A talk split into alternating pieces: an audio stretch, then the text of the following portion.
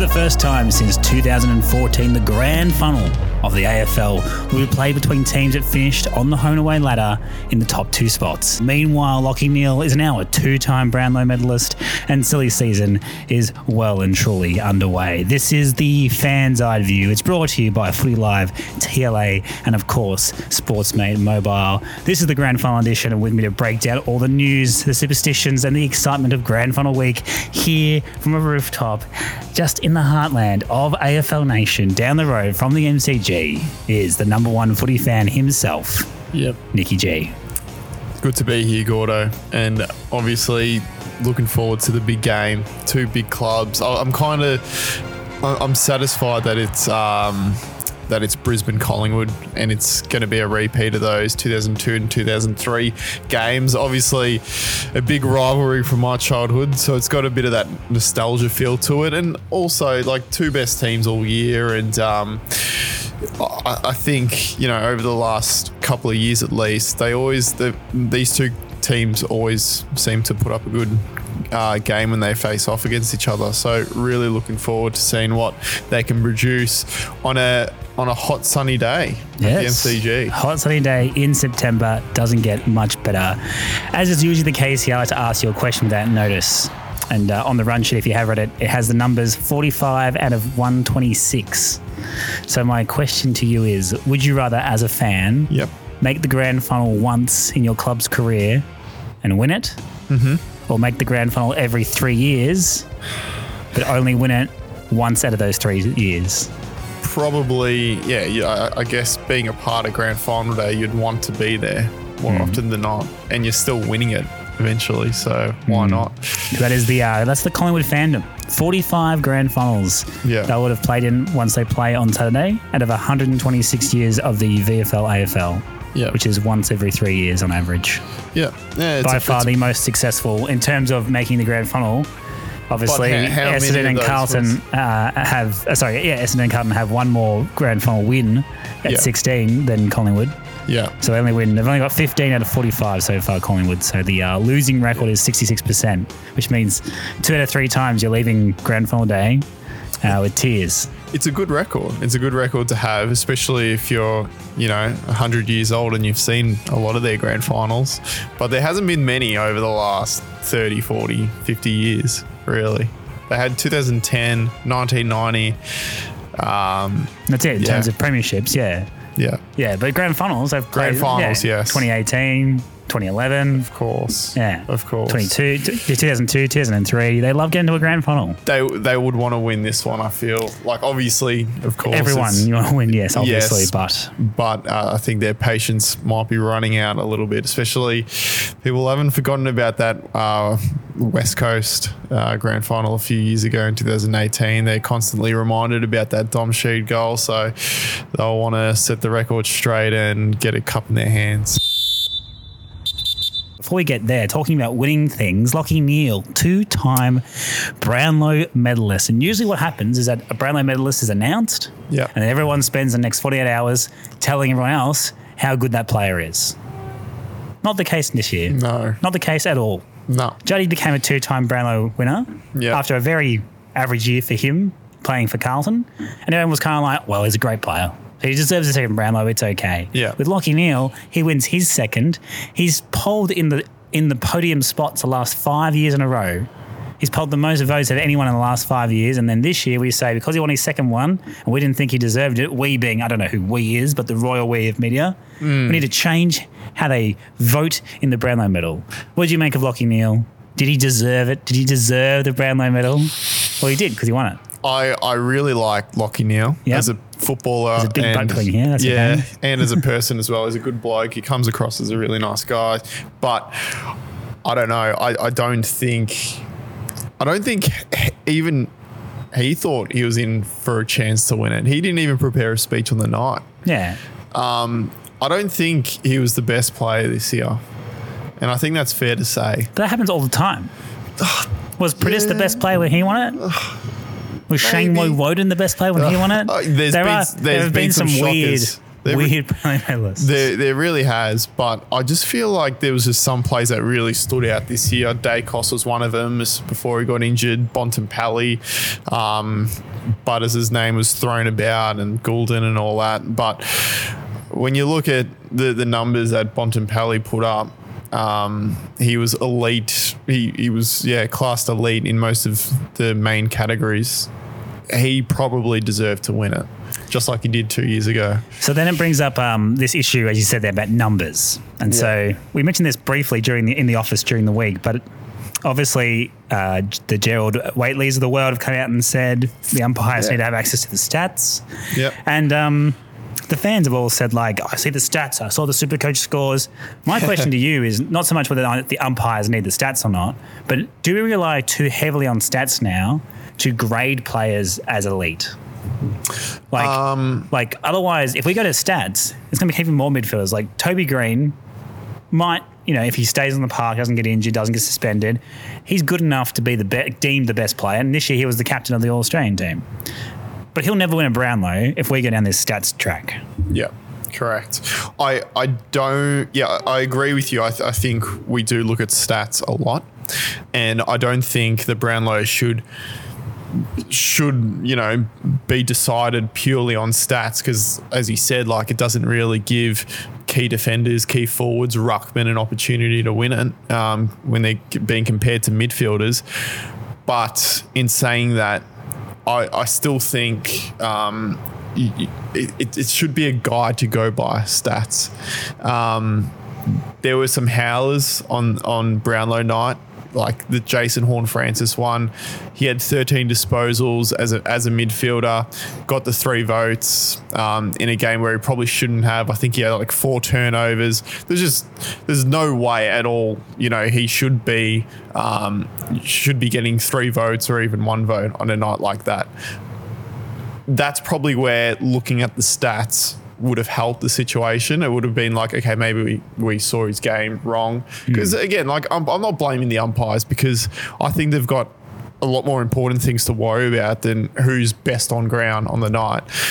They're obviously trying to officiate the game, and we know how hard that can be in the AFL. But yeah, I think they should at least just be shown, just so they can look over the numbers before they put their votes down, just as like a fact check. Why not? I think it should probably be done. Yeah, and I also think sometimes the stats, I think it's still possible to have a good game and have small stats. But yes, the Jason Horn-Francis was clearly a mistake. Yeah. That wasn't a 3-vote game, but mistakes obviously happen. But should they change it completely? So I've heard all these different takes to we just need to say that the Brownlow is just another award. Who cares? It's not that big a deal. Yeah. They should make the Brownlow an amalgamation of the media and the coaches' votes and the people's votes, like they do in the NBA with the MVP voting. Yeah. Do we have to change it, or should we just all chill and go, it's the Brownlow? Who cares? I've been calling for change for many years, Gordo, and a lot of the time I've said it on this podcast as well. But you mentioned it, the NBA one. I was thinking the other night, I'm like, why do we even have a count? I enjoy the count. It's very exciting to watch. And this year, probably one of the best counts. Of course. But when you think, okay, we're giving out 3 votes per game to 44 players, or however many players there are these days, it just means a lot of players get unrecognised. Like there was games where players kicked 5-6 goals and weren't getting votes. There was a lot of players out there putting in really good performances, not getting votes for mistakes, or the umpire didn't see them for one reason or another. But I just think if we, I guess, change the way we vote and maybe do it like the NBA, or do it like the Premier League or any other sport, where we just pick a winner at the end of the season. Yeah. Yeah, why does it have to be game by game? Yeah, can't just, maybe it should be just a vibe, and you just go, that was the best. Because then all of a sudden the whole thing around midfielders being a midfielder award, that goes out the window. Then we just pick the best player. Max Gawn could have had a Brownlow by now. Buddy Franklin could have had a Brownlow when he kicked 100 goals in a season. anyone could be up for a Brownlow, not just like who got the most possessions in a game. So, yeah, interesting one. And it is interesting when you look at the difference between an award that is voted at the end of the season based on overall performance, like the All-Australian team, where Lachie Neale didn't make the All-Australian team. Yeah. And so that says, just in his position alone, there are 9 players who are better than him. Yeah. And then he goes and wins it on Brownlow Medal night. Yeah. So it does show that this year they got it wrong. Whether or not we need a complete overhaul or not, always up for debate. Yep. But, you know, reality is it's one of the oldest awards in the competition and it's probably not going to change anytime soon. Although, new CEO coming in, Andrew Dillion might just want to just change things up, you know. That's his legacy piece. I'm going to fix the Brownlow. It would be a slap in the face to umpires and to Lachie Neale if they were to change it like straight after this Brownlow. Yeah. So, yeah, I'm not sure if it will be changed, but it's always fun to debate. It is. And also, Lachie Neale, congratulations, mate. You're a Brownlow medalist. You're a two-time Brownlow medalist. No one can take that away from you. Yep. And, you know, who knows? You might be joining the elite club of the Brownlow, Norm Smith, Premiership trio with the likes of Dustin Martin. Now, speaking of things that need to change, everyone, again, the royal everyone of the media is up in arms over your man, Alastair Clarkson. North Melbourne has successfully got some draft concessions, an extra pick at the end of round 1 this year and 2 extra picks for the next 2 years or 1 and 2, something like that. Yeah. They've got concessions for the next 3 years. Yeah. And Chris Scott and co are saying it's a joke. Yeah. Now, I've got a little quest for you. How many times do you reckon that the Roos have played in finals in the last 10 years? In the last 10 years, well, they made a prelim in 14 and 15, I think. Mm-hmm. So, yeah, I'm pretty sure that was it. So they played 8 finals. Eight finals in 10 years. Not bad. Not a bad little return. Yeah. The Saints, this is their first year. They played one final in that time. Yeah. Haven't finished last. Haven't decided to super tank. They've been down the bottom, obviously. Yep. But no concessions for them. Mm-hmm. Alastair Clarkson's, I suppose, counterpoint to that was they've lost the most games and no team has finished bottom 2 years in a row with their losing percentage. Now, that just says to me they're tanking. Yeah, who knows? They could be. Yeah. We'll never know. But does this need to change? Did they deserve those picks? And is Alastair Clarkson the king of concessions? Because you must admit that your three-peat was based on exactly the same tactic. No, not to that extent. You still had pick what? You had we got Ruffin and that was it. But you still had pick number 1 as well. No, pick number 1, Fremantle had it and they traded it to us. Yeah. And we gave them Luke McFarlane and Trent Crowd for the pick number 1, which we got Hodge with. So that we didn't get that concession.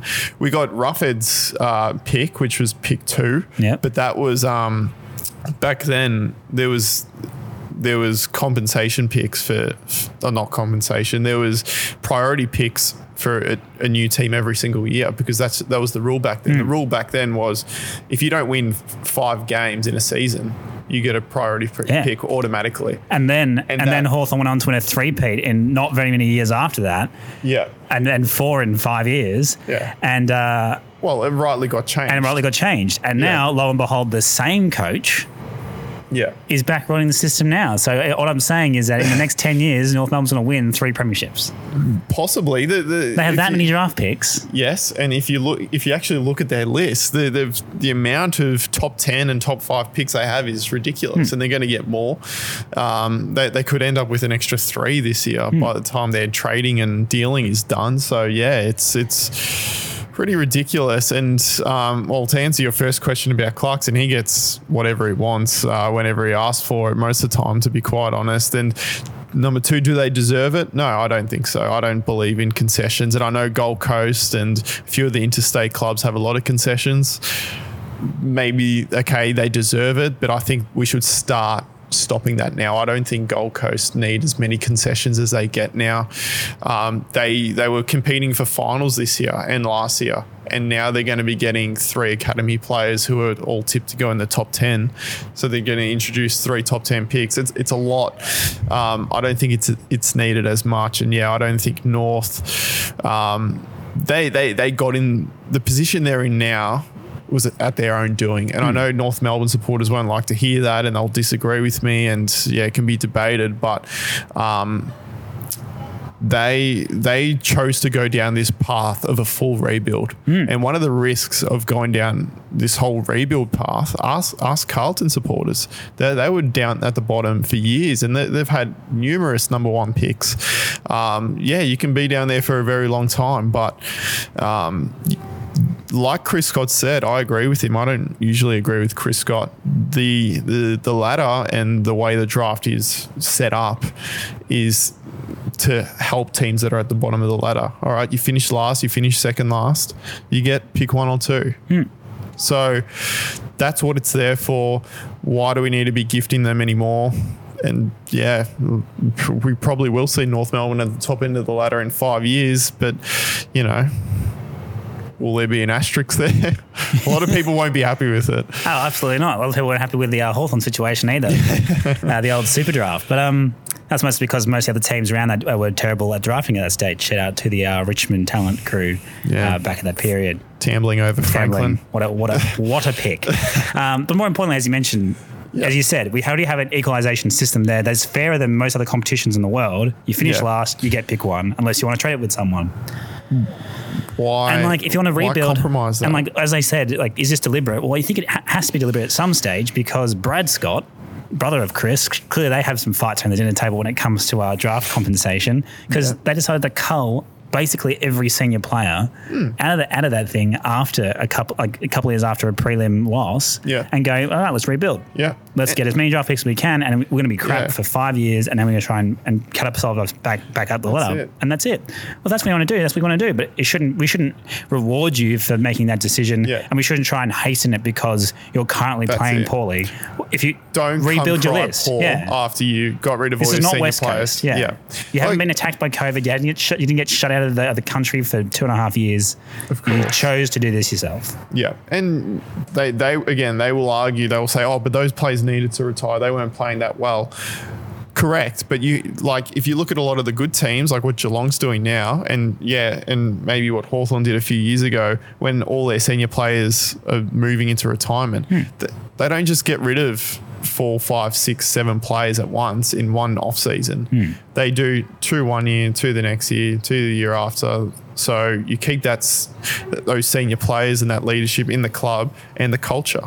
You don't just press the full reset button. So I think they've learned their lesson. They have, except they won't when they win a premiership in 5 years' time. But shout out to Clarko. He knows what he's doing. Wink, wink, nudge, nudge. Gets what he wants, as you've said, and you've clearly jumped off the bandwagon of the Clarko disciple. Now that he's changed his colours, you're clear like...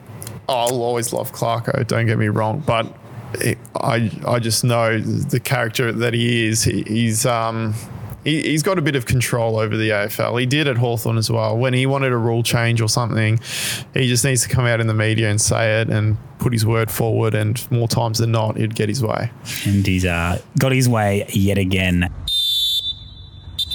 Speaking of people who like to put their name out in the media, silly season is here. So get ready for some crazy off-season stories. Get ready for some angry Kane Cornes rants. And he's jumped off the top rope on Callum Mills. So Callum Mills, co-captain, has had a Mad Monday wrestle with a first-year player. He's come off second best. He now has to have rotator cuff surgery. And he's going to miss either round one, half the year, or all of next year, depending on which journo, hospital ambulance chasing journo you want to listen to on your Monday mornings. And then Kane Cornes came out and said, basically, it's unprofessional, it's disgusting, and then went through and listed just like recreational activities that people do in their off seasons, from water skiing to playing cricket to, you know, rounding up cattle in the paddock. Yeah. We'll start with Callum Mills first. Should he be punished? And I think the punishment would be like, should he lose his captaincy at Sydney? And let's go back even one step further. If you're a Sydney fan, because right now, the only person who I've heard is upset about this is Kane Cornes. Yeah. Which usually says that no one's actually upset about this. Oh, look, but Sydney, if you were a City fans, would you be upset? Absolutely. Yeah. Well, it's a 9 to 12 month injury. And it could have been avoided. Like, I think the Swans tried to cover it up a bit and say it was an arm wrestle. I don't believe that for a second. I don't think it was an arm wrestle. It was definitely some sort of WWE action. I think young Jacob Constantine was trying to give Mills the old duplex, but yeah, I would be pretty angry about that, especially from a leader. Like, if it was just one of the senior players, and you know, sometimes stuff happens, but you got to be leading by example and doing wrestling stunts at a postseason function. Not the smartest thing. Again, you learn your lesson, but you have already, like, this current AFL season isn't even over yet, and you've already jeopardized Sydney's 2024 season. Yeah, that would be a massive loss to the Swans if he was to miss 12 months. And so, like, how serious do you get about this? So, like, in the NFL, there are sometimes clauses in your contract that say that if you injure yourself outside of season, we just terminate your contract. Or if you injure yourself outside of a football activity, so if you're in the gym and you get hurt, you're training, you get hurt, so be it. But if you're WWE wrestling at a Christmas party or a Mad Monday, we're not covering that. Do you think we should go all Kane Cornes on it and be like, if you hurt yourself doing leisure activity, it's on you and we null and void your contract? Probably wouldn't go that far. I don't think it's not. Yeah, it'd be a bit harsh to say we're not paying you for the next 12 months, but. I wouldn't be surprised if Callum Mills has to fork out a bit of his own pocket, to pay for surgery or something like that. And stripping captaincy, tough one. I wouldn't be opposed to it. It's a tough decision to make. Well, it doesn't show much leadership in the sense of, can I sacrifice? Because what are we really asking of a footballer here? Just not to be dumb, really, which, to be fair, is a big ask for some footballers. Yeah. But again, it's not like you can't live your life. We're not saying you can't go out for a bike ride or a jog or for a swim or a surf. We're just saying don't be wrestling. Yeah. Like, when you could severely hurt yourself, probably don't go parachuting or skydiving or something like that. Like, just rein it in and just use your common sense. Common sense, exactly. But again, not very common these days, unfortunately. So, and again, I think it'd be the same like with this. Like, if, and again, I suppose Robbo is a bad example, but like, look, the media's like, you probably shouldn't smoke if you're going to be a radio presenter. Of course. You want to look after your voice. Exactly. And if you lose your voice because you have throat cancer, we're not going to pay anymore. Your voice is your money. Yeah. It's your job. It's only his arms are his money, and he can't use his arm now for 12 months. So. Exactly. And I am completely pro, AFL players having their own life, athletes having their own life and doing what they want to do. But like you said, body is their money. They need to keep it fit. They should be, if I was an athlete, I'd be training in the off season, doing my own thing, getting ready for pre-season to start, not doing silly things that might injure myself. And the opposite happens too in terms of like the real world where, tradies will often retire from sport, especially contact sport, because they're like, well, I keep getting injured at footy. I'm out for 3 months. I can't work. Yep. Well, if I can't work, I can't pay the bills. What's the reverse thing now? Don't do something that's going to prevent you from paying the bills next season. So completely very, very silly Callum Mills. But at the end of the day, he's a 20-something-year-old. He's younger than us now, which is sad.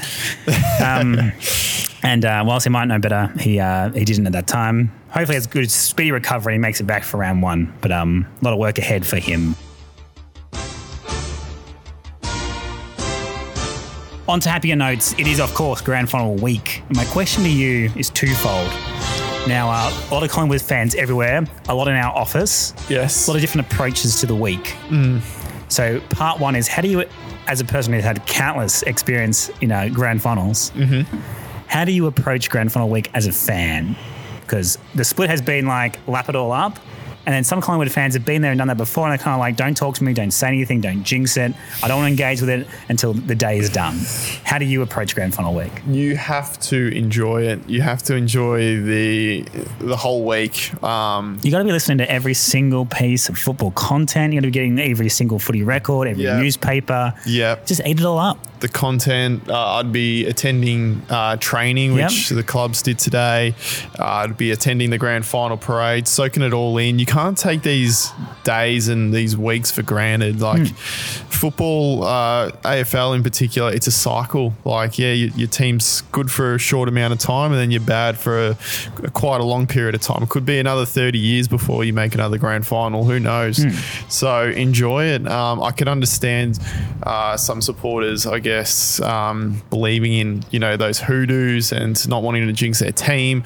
But, you know, it's fun. Just, let loose. At the end of the day, you're not playing. Yeah. There's no reason for you to be nervous. Like, it can be funny nervous, like, oh, I hope we win. But, like, what you do this week will not affect your team unless you go out there with, like, a cold or a flu to train, cough on them and get the whole team sick.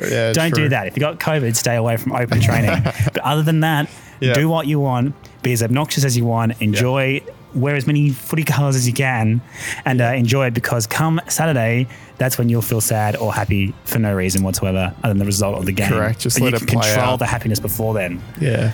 Part two of my question is, what's the perfect grand final day as a neutral? Because obviously the perfect grand final day as a supporter is, I've got a ticket to the grand final. Hopefully it's better than standing room only. Yes. Shout out to Ticket Tech. And then my team wins. Yep. That's all that matters. Okay, that's tick. Job done. But as a neutral, what's the best day? Are we going to a place that has lots of the people involved? Or do we prefer all neutrals and, like, it's on the background? Is the commentary on? Is the commentary off? Are we splitting it between radio and TV? Gee, do we have barbecue or salad? What's going on? Definitely a barbecue. Yeah, a few salads, keep it a bit healthy. A few frothies flowing. In terms of the people at the party, I guess you just want to be around, like, obviously, like, friends and family. I wouldn't want to be around too many supporters, I think, as the club, because then it gets a little bit too serious. Yeah. You won't be able to say the things you want to say about certain teams, and you want to have that freedom. You don't want to be offending anyone, or you don't want to have to stay quiet if Collingwood are getting pumped and someone's crying in the room. Yeah, you don't want that. So you want a little bit of freedom. You want to enjoy the day, and definitely plenty of food and bevs. Yeah, exactly. Either that, or as a neutral, anyone who supports the team, who supports them, like, properly in the sense they actually care. They just have to consent to all kinds of banter. Yeah. Like, they just have to have a good sense of humor about it, because you can't be like, shut up, like, oh, no one can talk for the last 5 minutes because, you know, they're superstitious. Oh. None of that. Yeah. Those people are banned from neutral barbecues. But if I was a supporter, and my team was playing in the grand final, the last place I would want to be is a grand final party with heaps of people, because you want to be concentrating on the game. You want to be listening to the commentary. You want to be in your zone, and you do not want any obnoxious friends taking the piss out of you if your team is losing. I couldn't think of anything more annoying. So what do you do then? Watch it at home by yourself? Either go to the game or watch it with other supporters of your team, whether that's friends or family, whatever you want. Yeah, or a live site probably. Like a live site, yep. I'd be surrounding myself, if Hawthorn were in it, I'd be surrounding myself with Hawthorn supporters for sure. Yeah. Yeah. Try and replicate that game day experience. Exactly. Speaking of game day, let's get on to the game day itself. But beforehand, due to our popular demand and the success of last week's preliminary final trivia, bit of grand funnel trivia. How many times has one played two under the current funnel system? Well, you gave away a clue in your intro. You said it hasn't happened since 2014, but it feels like it hasn't happened in a while too. So, yeah, obviously that the Sydney Hawthorn grand final in 2014. Hawthorn Geelong was also first and second. At the top of my head, 2009, 10 maybe. It was 10 Collingwood and St Kilda. Yeah. I think so. It was one of those. St Kilda finished top. Maybe Geelong. I can't really remember at the top of my head. Sydney Hall. Oh, no, not 2012. No, I don't know. I can think about maybe three at the top of my head. Yep. So it's seven times since 2000. Okay. That first is played second. So quite rare. And as you said, it hasn't happened since 2014. Yeah. And then out of those times, how many times has the minor premier won the grand final? Well, the three I just mentioned, second place. I'm just trying to think what other. So, yeah, I guess maybe with the Sydney, maybe the Sydney West Coast Grand Finals were first and second. Yep. I don't know. I can't really remember. Just twice. Twice out of seven. Beat second. When first beat second. Wow. Out of seven. Out of seven. And when was the last one? I think the last one was when Geelong pumped Port Adelaide by... Was that first and second too, wasn't it? Yeah. Interesting. Okay. There you go. I think that was last time, but do your own research on that one. But yes, only 2 out of 5, so it's a bad luck charm to finish on top and have to cop second place. Ooh. And the more hoodoos come in here. And so we'll do with the away team first. Queenslanders don't seem to like Melbourne, well, at least the MCG. Brisbane had only won once at the MCG from their last 12 visits. And that was last year against Melbourne in the finals. Meanwhile... the Collywobbles have probably returned. Yeah. So 2010 was the last time Collingwood won a grand final. That was in October after a draw. Otherwise, they had the 5-point loss to West Coast. They had the 38-point loss to Geelong. They had the 50-point loss to Brisbane in 2003 and the 9-point loss in 2002 to Brisbane as well. Yeah, small losses and blowouts are usually the way it ends for Collingwood. Yep. Yeah. But do you believe in hoodoos? As a person that lived through the Kennett curse? Yeah, definitely. Oh, yeah, I believe in them. Absolutely. Yeah. When you live through that phase, and even like the whole Collywobbles thing, and like you mentioned, it can't just be chance that teams that finished first playing second haven't won that many grand finals. Like, there's got to be something in that. Well, I reckon whether it's pressure in the head or... Okay, I've seen me like the teams that finished first, and again, this is a little bit of a not backed up evidence, so maybe I'll come back for a post grand final remit. But I feel like, look at this year, Collingwood out of the blocks early, and then they lose form towards the end of the year, but they've already banked up enough wins that they can finish on top. Yeah. Whereas second place, third place, fourth place, these teams that are usually winning the grand final, finding form in the back half of the year and coming in off, 6, 7, 8, 9, 11 game winning streaks. Yeah. And I think that's underrated maybe, as well. I mean, that's it as well. Because we always say, like, you got to peak at the right time of the year. And when you compare, Brisbane's run into the finals with Collingwood's, you just feel like Brisbane are the team in form. And I know, the MCG curse, I feel like... I don't think it's so much of a curse anymore. I feel like they're getting better at playing there. They did lose to Melbourne recently there, but it was only by a point. They got extremely close. They did beat Melbourne in the finals last year there. But in terms of form, I'd be leaning towards the Lions more so. Indeed. Well, let's get into it then. Let's get out of the leans and straight into the tips. The grand final preview, 2013. Yeah. Collingwood's back for the second time in 6 years. Brisbane's back for the first time in 20. Yeah. And as you said, you're leaning towards the Lions. Yeah. So why is it? Other than form, let's talk through form. Let's get into some nitty gritty. What do you mean when you say form? What is it about it? What elements of the Lions' output in the last month has really said, this is the team to pick? They score. They score heavily. They know how to, I think I can't remember at the top of my head, but over the last few weeks they've put up some really big scores over the century. So I think that is it. For me, that automatically puts Collingwood on the back foot. So they have to. I think the first thing Craig McRae would be thinking this week in a few of their strategy meetings: how do we stop Brisbane from scoring? Collingwood, you don't really have to worry too much about that. You might have to worry about the midfield battle, the contested battle, stopping them from there, but not so much who's going to play on McStay's not there anymore, but Myercheck, Jamie Elliott, there's not really too many options to worry about and the way Collingwood score. They usually come out of the blocks firing, but they slow down as the game goes on, as we've seen over the last few weeks. But yeah, Brisbane on the other hand, they're just so ruthless with the way they attack. They can go down by 5 goals like they did in the prelim and you can't write them off. They just score quickly. They've got so many ways, players that can damage you. A lot of X-Factor, Charlie Cameron, Joe Daniher, Eric Hipwood, they're all capable of kicking over 4 goals. And yeah, they're also got stars across all the lines as well. We know how good their midfield is. Harris Andrews, I thought, was their best player in the preliminary final. He kept the Coleman medalist. Pretty much, he limited him all day. So, a lot of star players in that Brisbane lineup, and they're hard to stop. They are, and again, they have so many indicators that really kind of push them into favouritism, although they are still outsiders in the betting markets. Mm. Shout out to our friends at Sportsbet. But inside 50, they're winning that by 10 per game. They've smashed the inside 50 counts in both of their finals. So,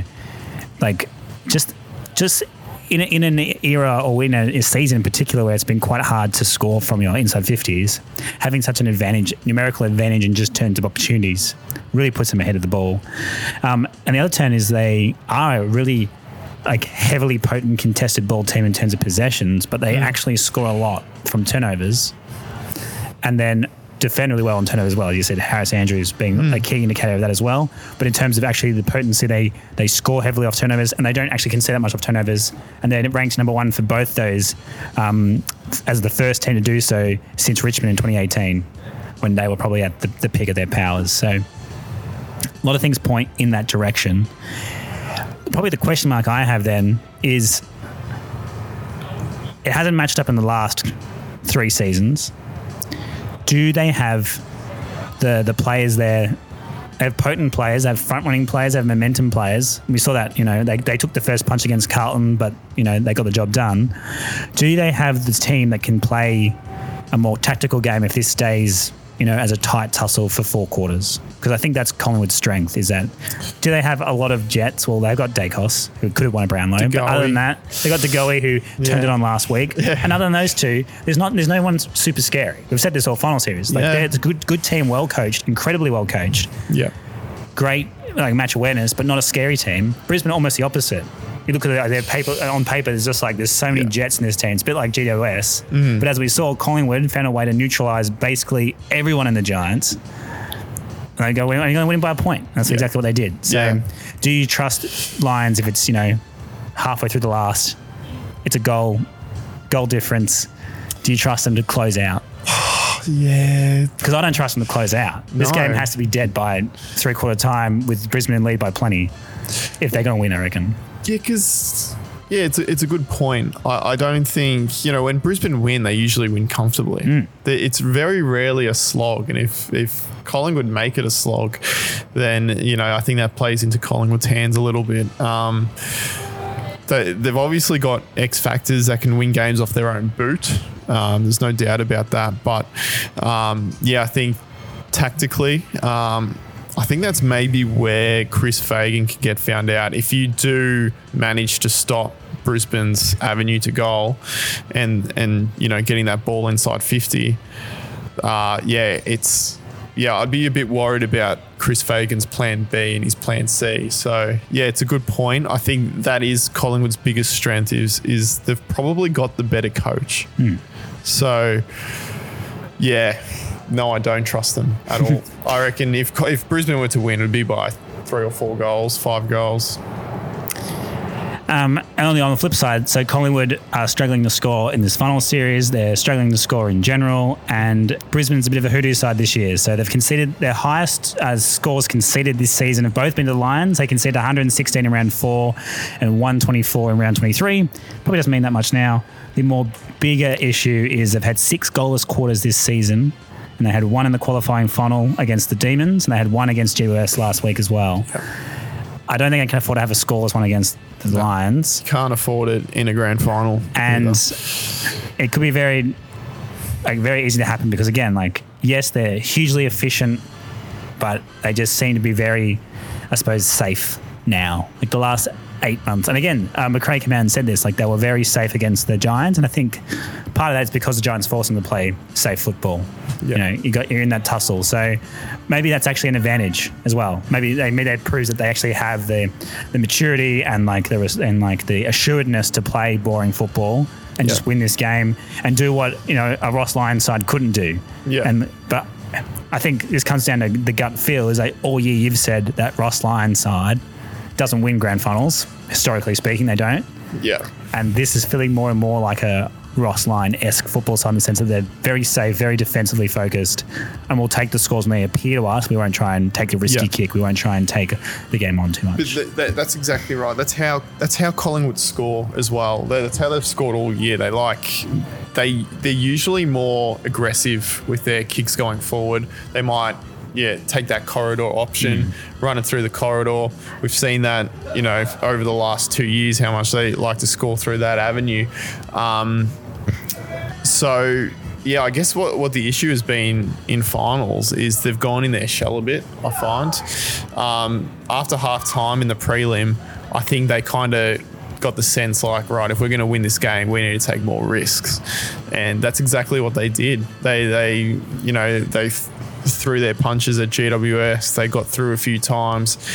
Didn't blow them out of the water in terms of, you know, they didn't kick 10 or so goals. But, in a grand final now, who's going to be the one? Who's going to have the guts to take those risky kicks? Because as we know, Brisbane can hurt you off the turnover.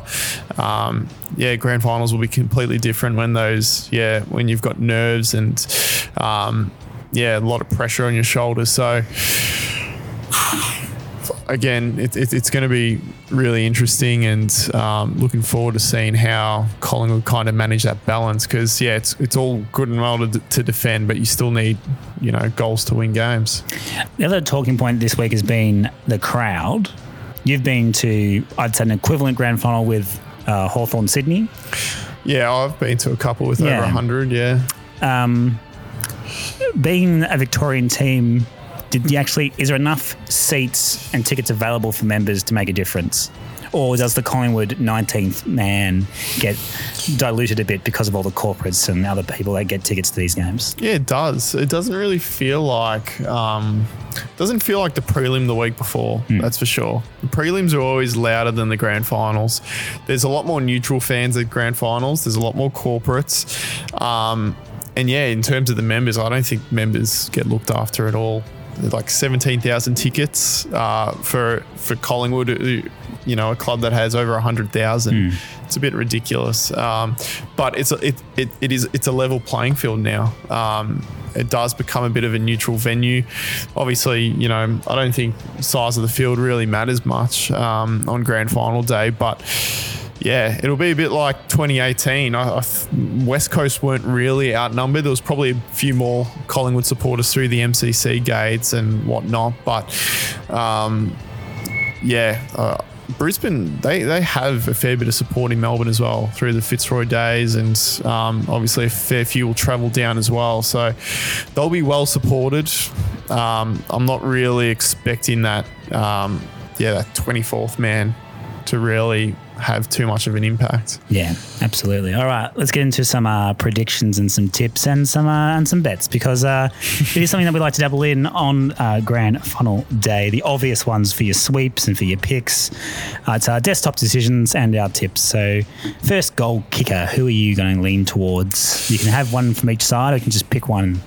Up to you. Well, I'll just go for my gut. I think Collingwood will come out of the blocks fast as they always tend to do. So I'm going to go Brody Majacek. Lovely. As an option. Well, I'm going the opposite way. Brisbane have the clearance dominance. So, you know, They'll win the first clearance. They're going to kick it into a nice little contested, play in the inside 50. They've just lost a key defender. So big Joe Daniher will have a mismatch. He'll work his way into a mismatch, a nice little leading pattern, find himself at the end of one. And he's also been the first goal scorer in two of his last three away appearances against Collingwood. Really? So doesn't mind kicking the first one against the Pies. He's paying $10 at our friends at Sportsbet too, so don't mind that one. We'll go the winner next, because the Norm Smith, I reckon, depends on the winner. So who do you think's going to win? Money where your mouth is. Brisbane. That's my gut feel. By how much? Yeah, about 3 or 4 goals, I'll say. 3 or 4 goals? Yeah. We'll go halfway, 20 points. There you go. Well, if I had to pick an actual tip, I'd say either side under 15. So it's going to be less than 3 goals. It's going to be a tight one. Yeah, it could be. Yeah. I'm going to say probably, hopefully it's super tight. Hopefully it's less than a goal the whole time. And that's usually how the Pies like to play. I reckon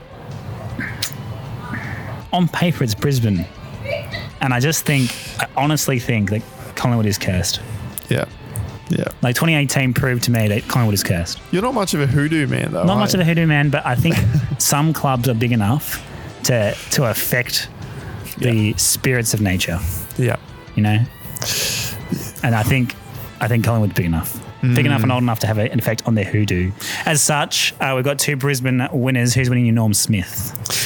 Well, I don't think it'll be a midfielder. I think their midfield is really well balanced in terms of the possessions they get. You know, sometimes a Lachie Neale or a Dunkley might get over 30, but usually they've got 3 or 4 guys in the mid to high 20s. So I don't think anyone will really dominate that area of the field too much. I reckon it'll be one of the forwards.